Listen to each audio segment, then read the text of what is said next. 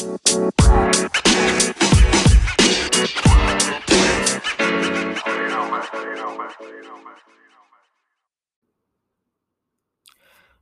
back, talkers. It is Cello, your host of the I'm Just Tawkin podcast.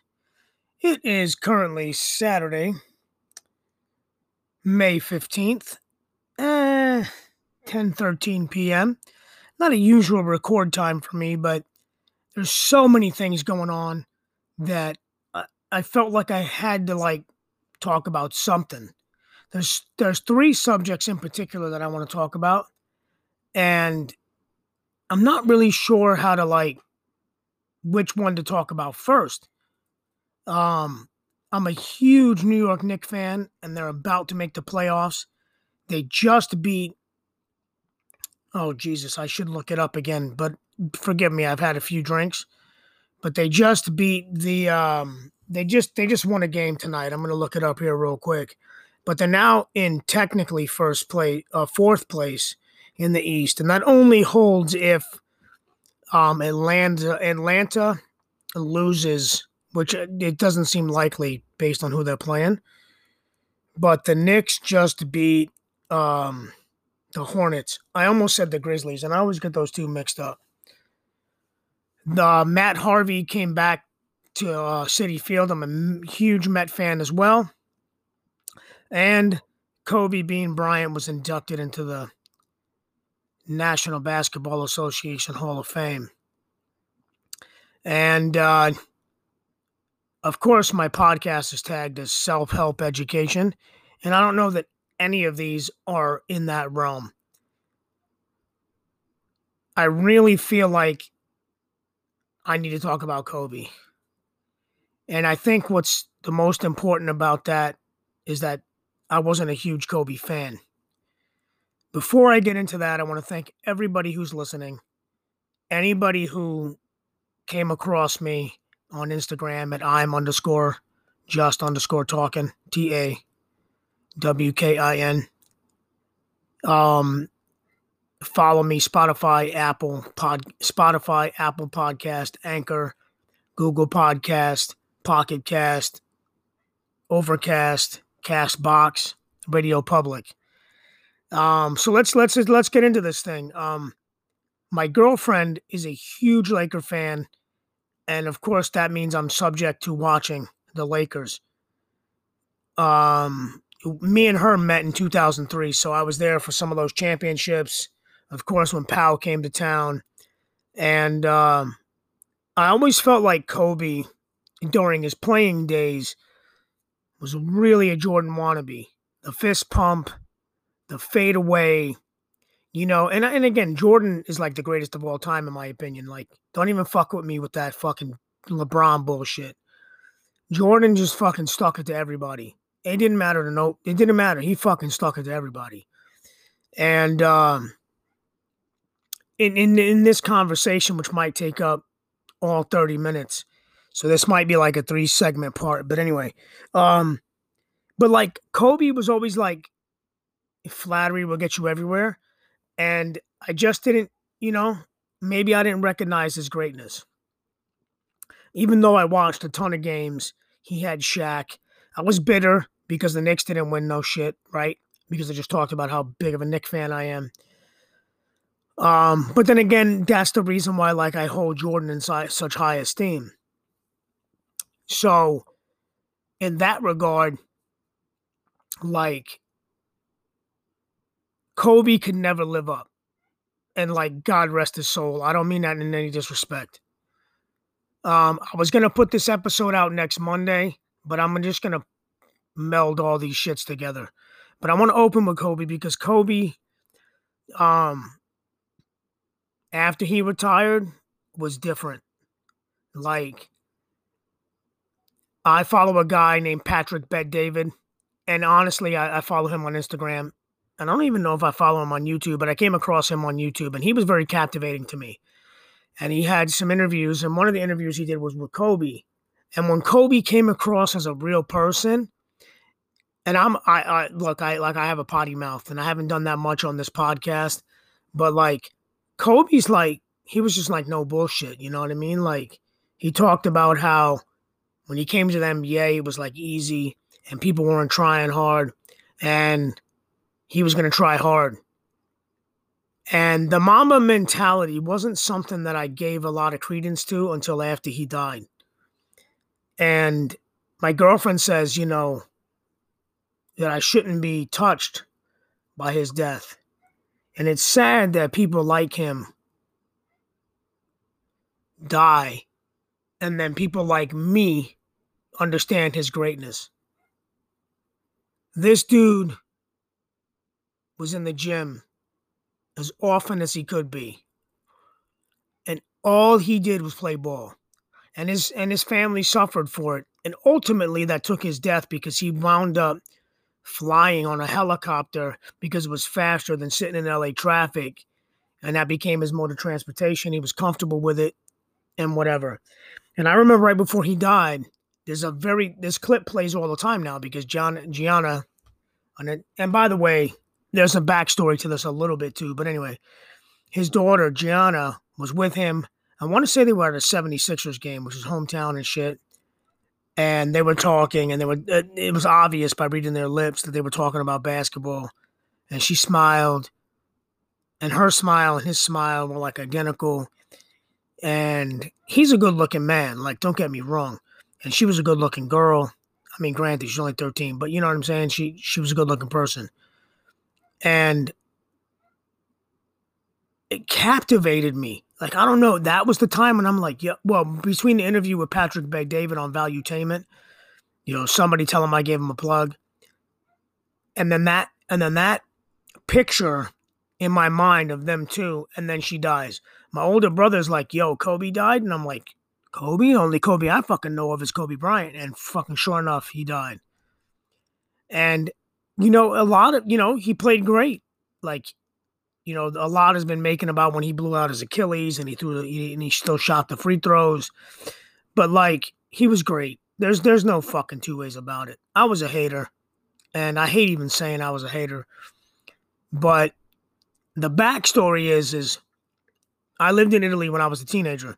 And if you've been listening and you're one of the people I know, one of my friends or whatever,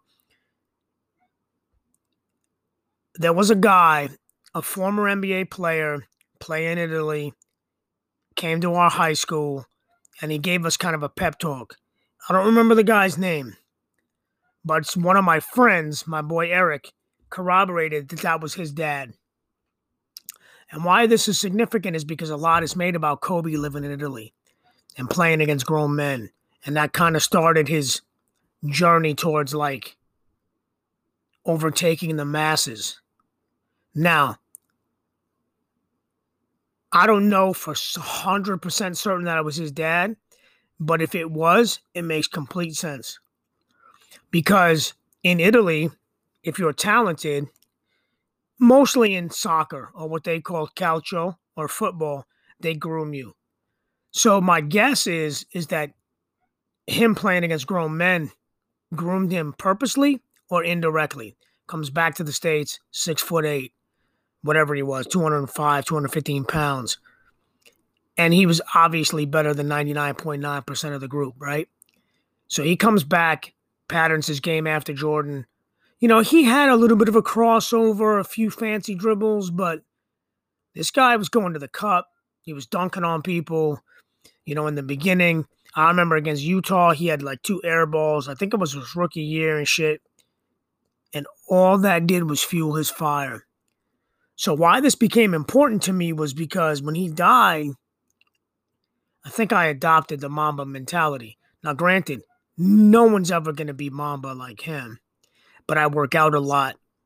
I, I started this podcast, which again comes up a lot because I felt like it was my shot. Like, fuck it, do it and what's the worst that's going to happen. And um, his Hall of Fame speech was tonight. And I thought Vanessa did a great job talking about how he sacrificed and um, how he was a leader and he was a man. And his favorite player was Jordan. And all that did guy did was be great. So on the back end, you got to have a good team. You got to have a Vanessa Bryant. on your side. Because if you're trying to be great, you got to have someone who understands what it is to be great. And I feel like I want to be great. And I've always wanted to be great. So, way back in the days when I was a kid, like my brother, my brother Anthony, and my cousin Carmelo, those fools will probably never listen to this. But we played knee football in my Aunt Mary's couch in living room. I'm sorry, and I had to get to the ball on the couch. The fuck, the fucking stereotypical Italian household with plastic on the couch and shit. And those guys drove me, and I always wanted to be an NFL running back. And I guess uh, to begin with, I'm a little over five foot tall, so that shit wasn't gonna happen. But like, I've always tried to be the best. My kids don't win at fucking bowling. My kids don't win at fucking darts. My kids don't win at fucking anything we do together. And and again, that's not to be shit on my kids, but like I'm so competitive I compete against my kids. So when he died was right around the, you know, the beginning of the pandemic or whatever. So I decided I wanted to have a Mamba mentality. Started going to the gym. I started running. I started pushing myself, and that shit hasn't waved. Wavered, I should say. And um, I almost get teary eyed when I think about the interview he had with Patrick Bet-David. And he talked about how, like, he'd go to the gym and other guys wouldn't. Or how it was so much easier because so many guys had secured their bag and they got their money and they weren't motivated. So now I'm motivated. And now I'm thinking about like what motivates me. I spent a lot of years, I'm a hard worker. I, I, I never went to college and I worked my way up to a to a decent corporate job that of course COVID fucked like it like, you know, 50% of the company country or whatever. But what I'm saying is is like that Mamba mentality really does drive me. And it's different. Like, I'm now obviously I'm almost 46 years old. I'm never going to be a basketball player. I'm never going to be an NFL running back. I'm never going to be a second baseman for the New York Mets. But what I'm saying to you is look back on Kobe. Granted, somewhat gifted. Someone hit the jackpot with his father being an NBA player. But his father wasn't an NBA great. Don't misunderstand. His father played for a few years in the NBA for the Sixers, I think it was, then went to Italy. And probably, and let's be honest, the competition, especially back in the late 70s, early 80s, whatever, early, you know, early 90s, was garbage for them. So a guy like, um, I think his name's dad's name is Joe. A guy like Joe Bryant could make it in those days. But Kobe was a different breed, man and it hurts me that he's dead. It really does. Like, I, I feel guilty, like I didn't give that guy his due. And, um, man, it really, it really bugs me. It bugs me because I was so like, nah, fuck that. Jordan's the man. Jordan stuck it to New York every year and nobody won a championship until Jordan was out of league. But I watched a lot of Kobe games, and I should have appreciated. It didn't matter they had a similar fadeaway. It didn't matter that he could take one dribble to his left and pull up and hit a jumper. It didn't matter that he could hit, you know, Shaq with a pass, an alley oop to the Blazers, which was actually a little bit better than Jordan. I don't think Jordan had he had good assists, but but you know, and then what about Kobe like at the end where like he scored 60 on his last game? And you know, my girlfriend said, spend 15 minutes on Kobe. I don't know if I I don't know if I could do that. I don't know. It might have to be more. It might have to be less on Matt Harvey. It might have to be less on the on the on the Knicks making the playoffs. And I'm not even a huge Kobe fan. Like I wouldn't sport a Kobe jersey. But then again, I probably wouldn't sport a Jordan jersey too because he fucking broke my heart so many years. Kobe. I don't know if you're listening. I don't know if you can hear, man. But I'm sorry I didn't appreciate you. And I know there's a lot of people, my family members included, that are, I mean, they're, they're, they're struggling because you're not here. Like, it bothers them still to this day. And, um, in Italian, it would be Ti voglio bene, which means loosely translates to I love you, but really means I love you a lot or I like, I want you a lot. Um, Kobe, like, this is how much my girlfriend liked. She almost wanted to name our son Kobe, and I wasn't having it. She had a dog she named Kobe. That, you know, I mean, I don't know if she would have really named our son Kobe, but. And I'm not even talking about the basketball part of it. I'm just talking about like, he just talked about like his mentality and his. This is in that interview, like his mentality, how he knew that he was superiorly he was mentally superior to other people, and he had to put the physical work to make the mental superiority work. And that's what I want to do. It's harder for me because, again, he knew at a young age. And I think if you know what you want and you're passionate at a young age, you're going to be a little bit more successful than the rest of us. But yo, Kobe, dude, I don't know. You, I hope you're listening. And again, there's tens of million of us that are talking to you, if not 30s of millions. I swear to you, I never bought a Kobe jersey. I never bought uh, Mambas. I never bought Nikes with Kobe's name on it. But in retrospect, in passing, in death, I really, really want to have a Mamba mentality. Kobe. Man, I, I can't say Mamba out because I ain't the Mamba, but bro, there's so many of us that are trying to have the Mamba mentality. And we love you. And it's such a tough time. You know, things like this are going to come up all the time. Vanessa did a great job. I don't know if Michael talked because I haven't seen on NBA because I, I mean, on um, on any video because I wasn't listening. But even at your ceremony, Shaq talked good about you. Jordan talked good about you. The basketball world loves you. And uh, I know Italy loves you. Rest in peace, Mamba. Congratulations on the Hall of Fame. Vanessa, good job. All right, next segment coming soon. All right, you guys, this is segment two. I'm going to throw all of these together to make my next episode. But I led with Kobe Bryant, most most important, but ironically not the most longevity in my heart. Um, the next one is about Matt Harvey, otherwise known as the Dark Knight, um, pitcher for the New York Mets, 2013 to 2018, I believe, and um, I can't quote. Oh, I could, but I'm not gonna because it's not my mo.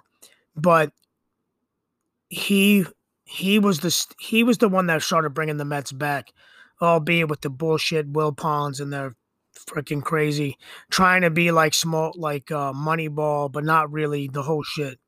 But he started the All Star game for the Mets. He, had a really good record until he hurt himself. So he uh, he he pitched 2013.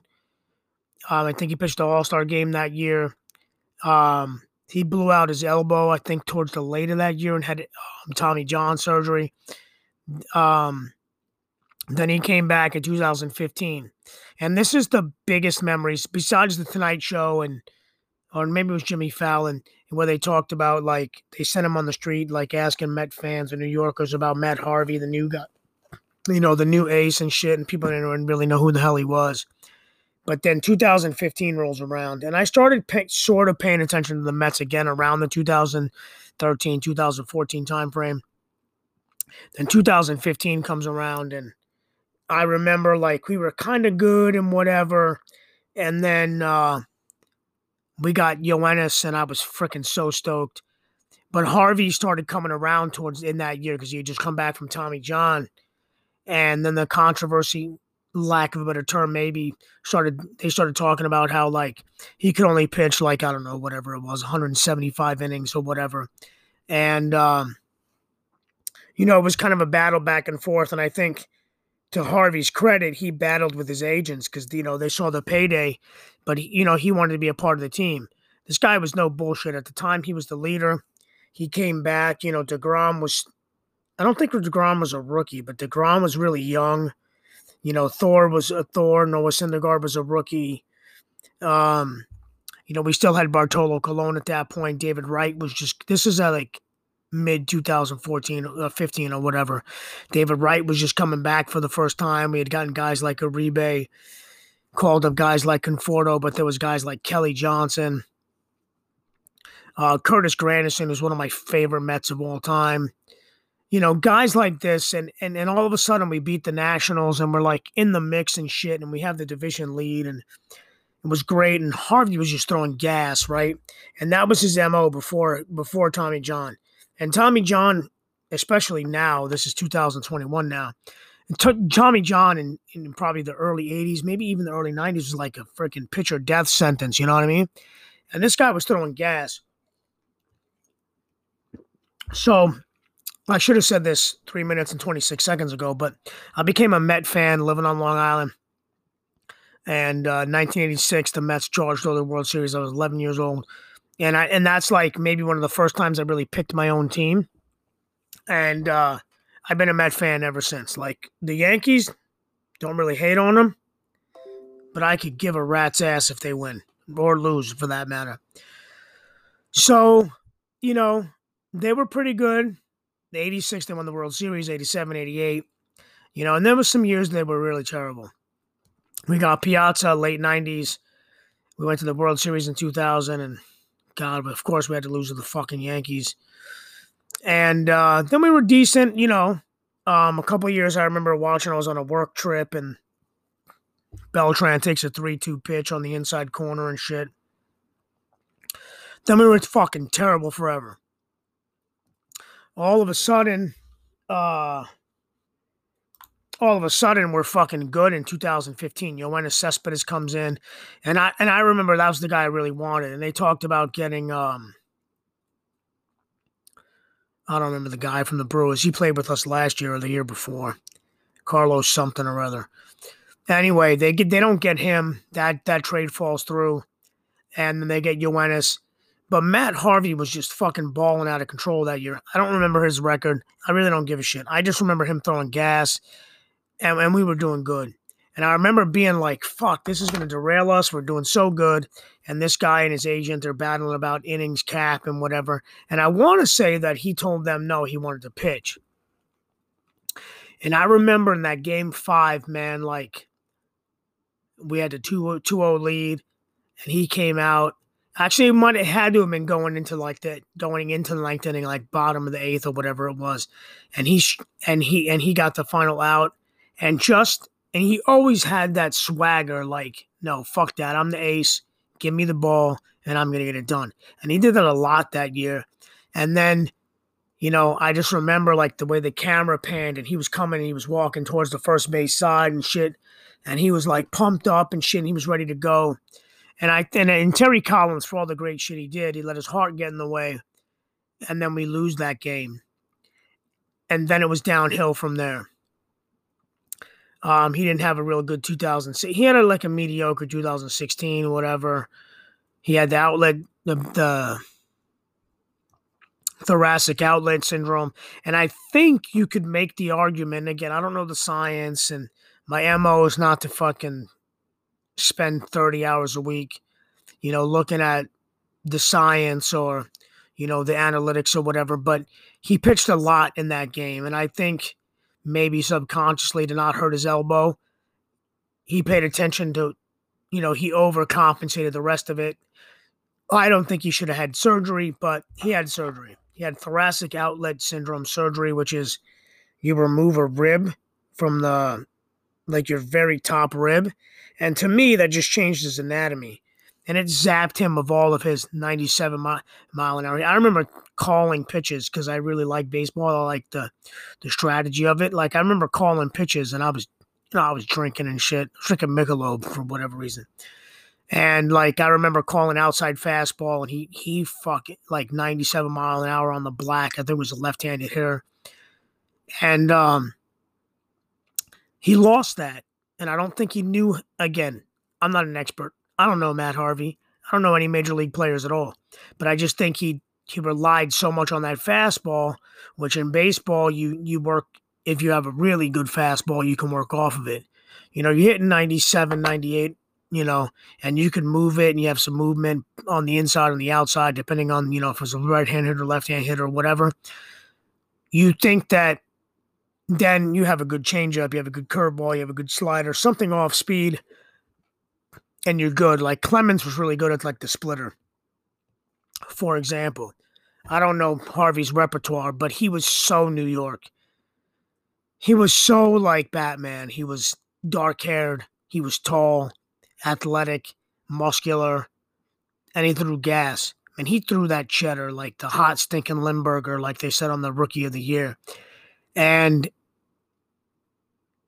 you know that year we had a young Degrom, we had a young uh, th- uh, Noah Syndergaard, we had Bartolo Colon. I can't remember the other pitchers. You know, we, we, we just you know Jeurys Familia who's still on who left the Mets and came back and has kind of reinvented himself. It was just all working, right? So then whatever happens, apparently he had a little bit of nightlife. And maybe that's one of those things. I, I guess he's from Connecticut, so maybe he just he just took that you know, that fame and the fortune. He had a nightlife. He wasn't showing it. He didn't show up to games. He was late and whatever. And I don't say that shit to disparage him but ultimately it led to him being DFA'd. And I'm the kind of guy that gets a little bit of attached to the guys on the teams that I really like, not the Kobe that I just was standing because I'm not a Laker fan. Um, but at some point they decided that he wasn't, you know, they tried to put him in the bullpen. He resisted. I mean, again, he had like a terrible like 2007 two last half of 2016, I think it was 2017, and then he got DFA'd sometime in 2018. So this is a guy uh that basically with so much talent decide it just he got the Mets back on track back on track. And I think something like that leads us to the promised land kind of indirectly, where like 2013, like the is it yeah, because he had Tommy John surgery in 2014. So 2013, the fucking All Star game is at Citi Field. Still somewhat of a new stadium. He, I want to say he struck out the side. He did really good in that game. The whole town is buzzing, even if on uh, the Tonight Show, whatever it was, the Late Late Show, these motherfuckers didn't know who he was. But like he just he just had he was tall, he had the fucking number 33 and and he was a fire breathing dragon, you know what I mean? And uh he leaves. And I was disappointed. I'm like, "Yo, maybe this you know, but he didn't want the role that they wanted to give him. He was missing game, missing practices, being, you know, whatever it was, whether he was drunk. I don't think they would say drugs or whatever, but he just he was enjoying the nightlife in New York. So then I want to say he gets signed by the Angels, doesn't do much. The Athletics, in, I don't know if that's the right order. And then he goes to the Orioles this year, and he was three and two. I don't know what his fucking ERA was, but he was pitching really well. The Mets talked about it on their broadcast because he was getting ready to play them. And um, last week, on like the maybe it was week and a half ago, it was like May 4th or May 5th, he gets his return to Citi Field. And it's a little bit disappointing that it's pandemic and there, I think there was 8,500 fans. I really believe we owe him. Granted, he never turned out to be the next coming of Seaver. He never turned out to be Doc Gooden. You know what I mean? He, I mean, fuck hell, he's not even Jacob DeGrom. So in that sense, it, it, it maybe he doesn't really deserve, you know, a certain kind of accolade. But this guy was like the best star that we had for a very long time. I want to say he started the All Star game then Granderson came. You know, shit like that. So, I mean, at the end of the day, I think that we're we're not giving him his due. There was a reason he was very dominant. I don't remember that. I can't seem to find it, but he was very dominant between 2013 and 2015. Okay year in 2016. Then it, you know, started dropping off at that. And I think what Harvey needs to be com- commended on is the fact that he decided winning was more important. And he knew he had a, an issue. Maybe he was going to blow out his ACL, but they didn't stop him. It ultimately, think that the belief is that they overused him and his, you know, the nerve, it kind of runs from your shoulder underneath your bottom rib up to your neck. That that that was to like his detriment, but at the same time, like, could he have rested and kept his anatomy in line, and the whole thing? So he had such a reputation that the A's, the uh, Angels, and now the Orioles gave him an opportunity. And I, you know, in a sense, America is about redemption stories. And the baseball community at large recognized, and the fans as well, like us Met fans, I think you kind of feel like everybody's always on the team, even when they're not. So I was just very happy to see that he came back in a different uniform. He now, granted, he didn't fare very well. We beat the Orioles seven to one that day, but I always kind of wished that he would get his velocity back. You know, I was talking the off season, off season about him coming back as a bullpen role, and I guess it's kind of weird, like in the sense of he wouldn't have accepted that with the Mets because I think he was the ace at the time. But maybe coming back a few years removed, it's one thing. So, like, I equate that to having, like, a real serious girlfriend and she wants a break. And you're so in love with her that you can't you can't bring yourself to, to you know to have a break with her but then she breaks up with you and then a few years later you know she comes back because she wants to be with you and you're like okay that that wasn't the re- we didn't reunite that way with Matt Harvey, but he came back to Citi Field. He got a standing ovation. I want to say there's no position players playing from when he was there. Otherwise, that would have been awesome. But uh, you know, Degrom is there and Syndergaard. But I think I want to say those well, Familia, of course, but I think those are the only three. So I just want to say, Met fans appreciate Matt Harvey. Um, things happen the way they happen, and um, one day you'll be the Dark Knight, whether that's in Gotham, whether that's on the you know the Bay of Baltimore, or whatever. Um, Matt Harvey just gave me reason to hope, and uh, big fire ball and right hander just seemed like baseball to me. So, Harvey, good luck to you. Um, let's go Mets, of course, and uh, best of luck. Um, you're going to be okay, Matt. All right, you guys. Third segment of the 517 episode, I, I am going to have to post that I made a mistake. I didn't make a mistake. I just decided to do Kobe in this week rather than miss the opportunity on the, you know, the, the current events. Again, don't forget to follow me, Spotify. I'm Just Tawkin, Anchor, Google Podcast, Apple Podcast, Pocket Cast, Castbox, Radio Public, Overcast, just to name a couple or a few, I should say. But the uh, the last segment is really about how the Knicks went from like the same band of freaking boobs to uh, currently 10:54 p.m. 5:15 are in the fourth spot. That only holds if the uh, if the Hawks lose. And I think the Hawks play tomorrow and they play some bullshit ass team. But if nothing else, for the for the first time in eight years, the Knicks are in the playoffs. No worse than a six seed, which means they actually get a playoff series. And I don't know how this playoff game shit works. I think it's a good thing. I ultimately think that it gives more fan bases, more players a reason to play, more franchises a reason not to tank. I, I, feel like I need to do a whole fucking episode on load management, but less reason to load manage, and um, and that. So I've been a Knick fan since fuck I don't know maybe 1985, 1986. I remember when they drafted Patrick Ewing. Jordan was still killing the NBA. Um, the the Knicks were like good and then not, you know what I mean? They were just like right there. Then they had guys like Starks and Oakley and Mason and before Mason there was Charles Smith and then uh you know, stupidest thing is, we had like Rod Strickland, really good point guard.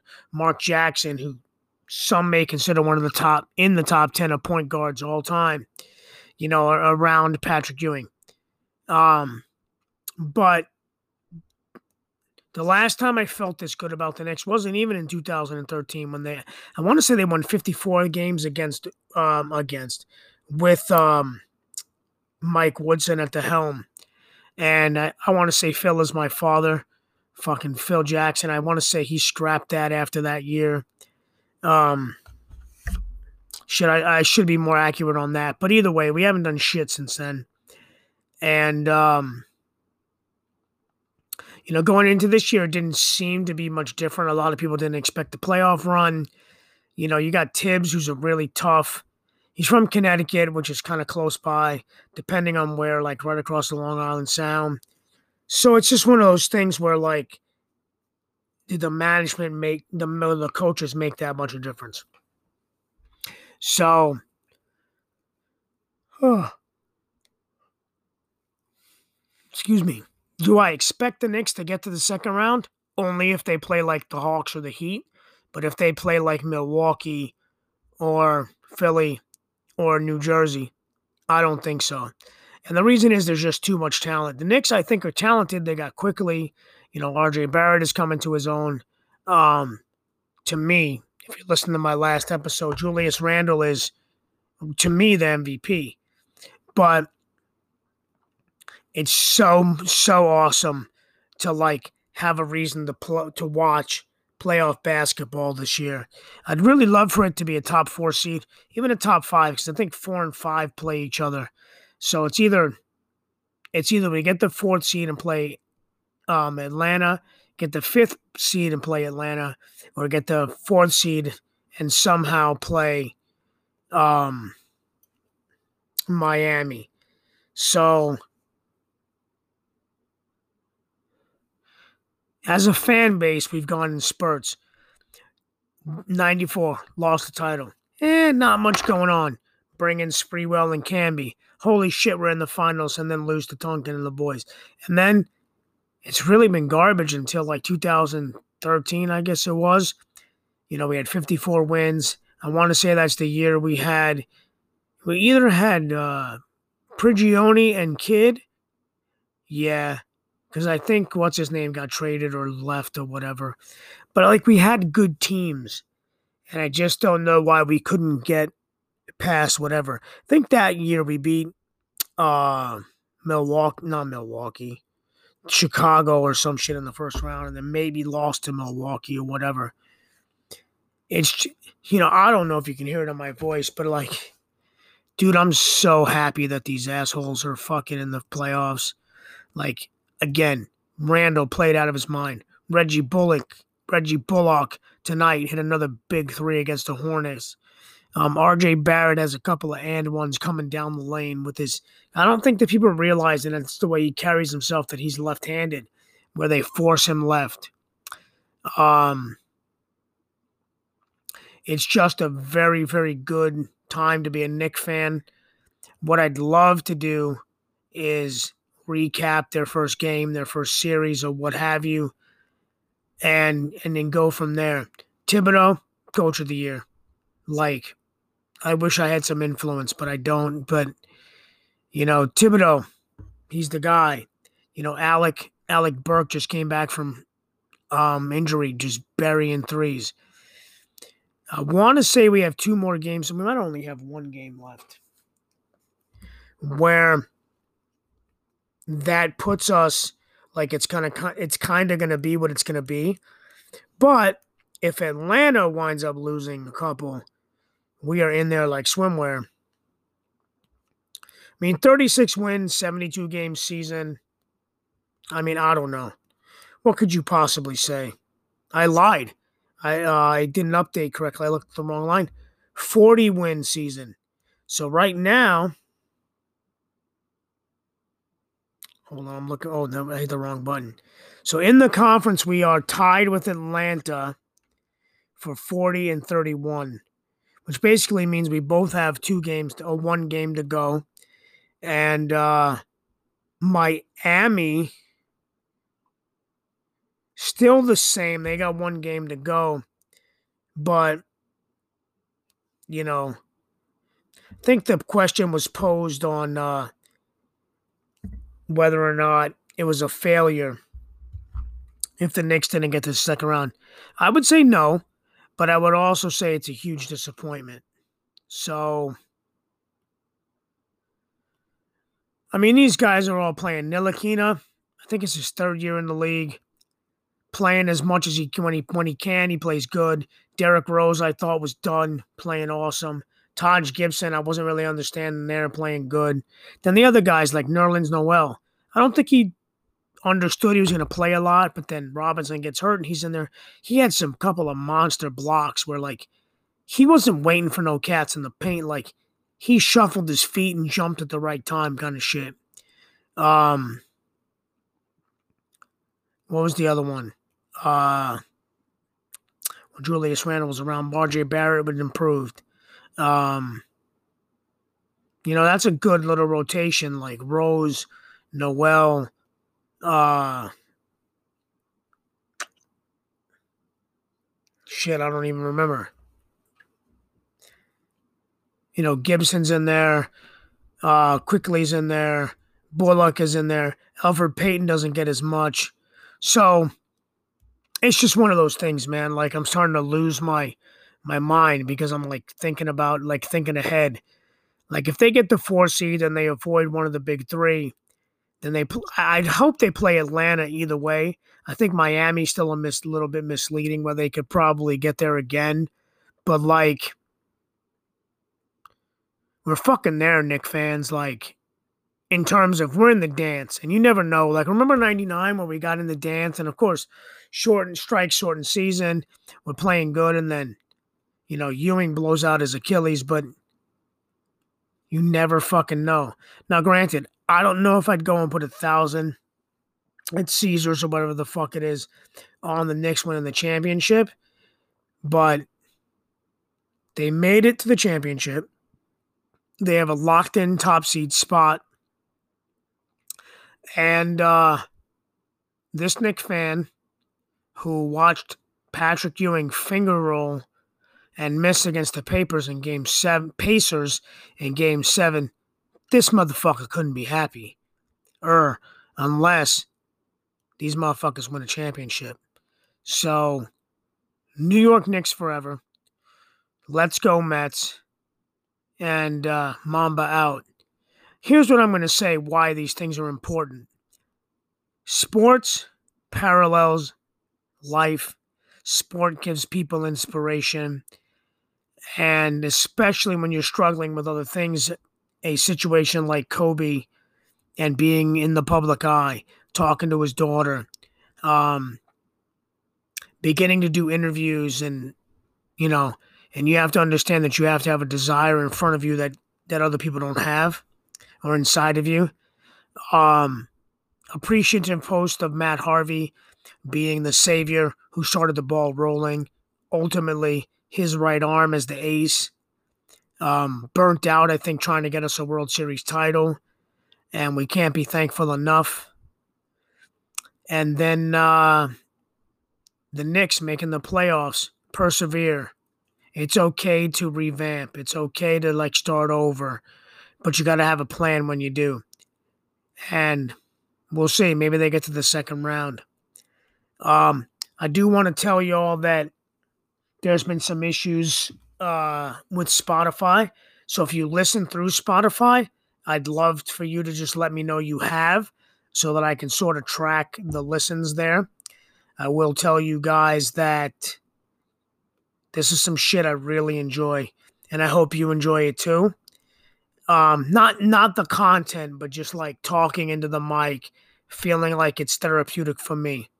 Um, I'm just I'm just talk under I'm underscore just talking underscore shit I messed it up. I'm underscore just underscore talking. No, I said it right. T A W K I N. Um here on Anchor, Spotify, Google Podcast, Apple Podcast, Castbox, Overcast, Radio Public. Get it in, get a listen. Uh, follow me on Instagram. I I just said that. So never mind that. Um, I do have a personal Instagram page, CELLO0902. Um, I just got a mic. I'm hoping to get like a mixer or an audio inter- interface so I can add some weird sound effects or just sound better. Um, this is one of the first ones I've done, not really on a whim because I've been thinking about this stuff, but I, I got to get it in because the week has been crazy. I'm scrambling a little bit for time. So I appreciate you guys, you know, all of my listeners, whether you're friends, family, newbies. Um this is it, man. Kobe, Mamba mentality. Matt Harvey, the Dark Knight throwing gas. Or the Knicks, grit, grime, toughness, just like New York City, just like the city I remember. Even Long Island, parts of Long Island are like just like that, dense, gritty.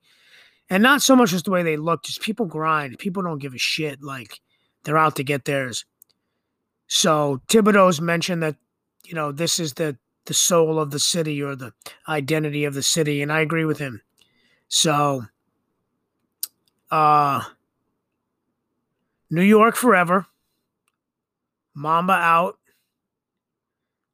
Respect, quality, quality, respect, unity, and equality. Cello and the I'm Just Tawkin podcast are out.